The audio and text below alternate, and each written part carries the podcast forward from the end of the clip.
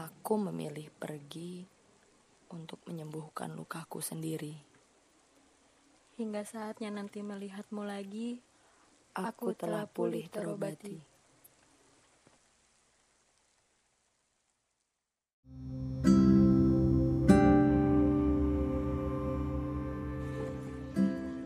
Begitu pikirku saat menjejali otakku sendiri kala itu. Seperti memaksa masuk ribuan pasang kaos kaki ke dalam laci berukuran tiga puluh sentimeter. Satu dua tahun berlalu tanpa keluh. Pun tiga tahun terlewati tak berpeluh. Tahun keempat, luka itu kambuh lagi.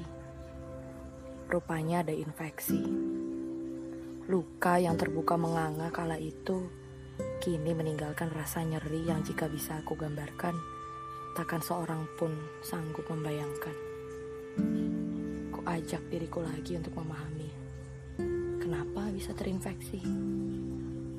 Jawabku pada diriku, kamu hanya rindu. Kamu hanya rindu. Lagi.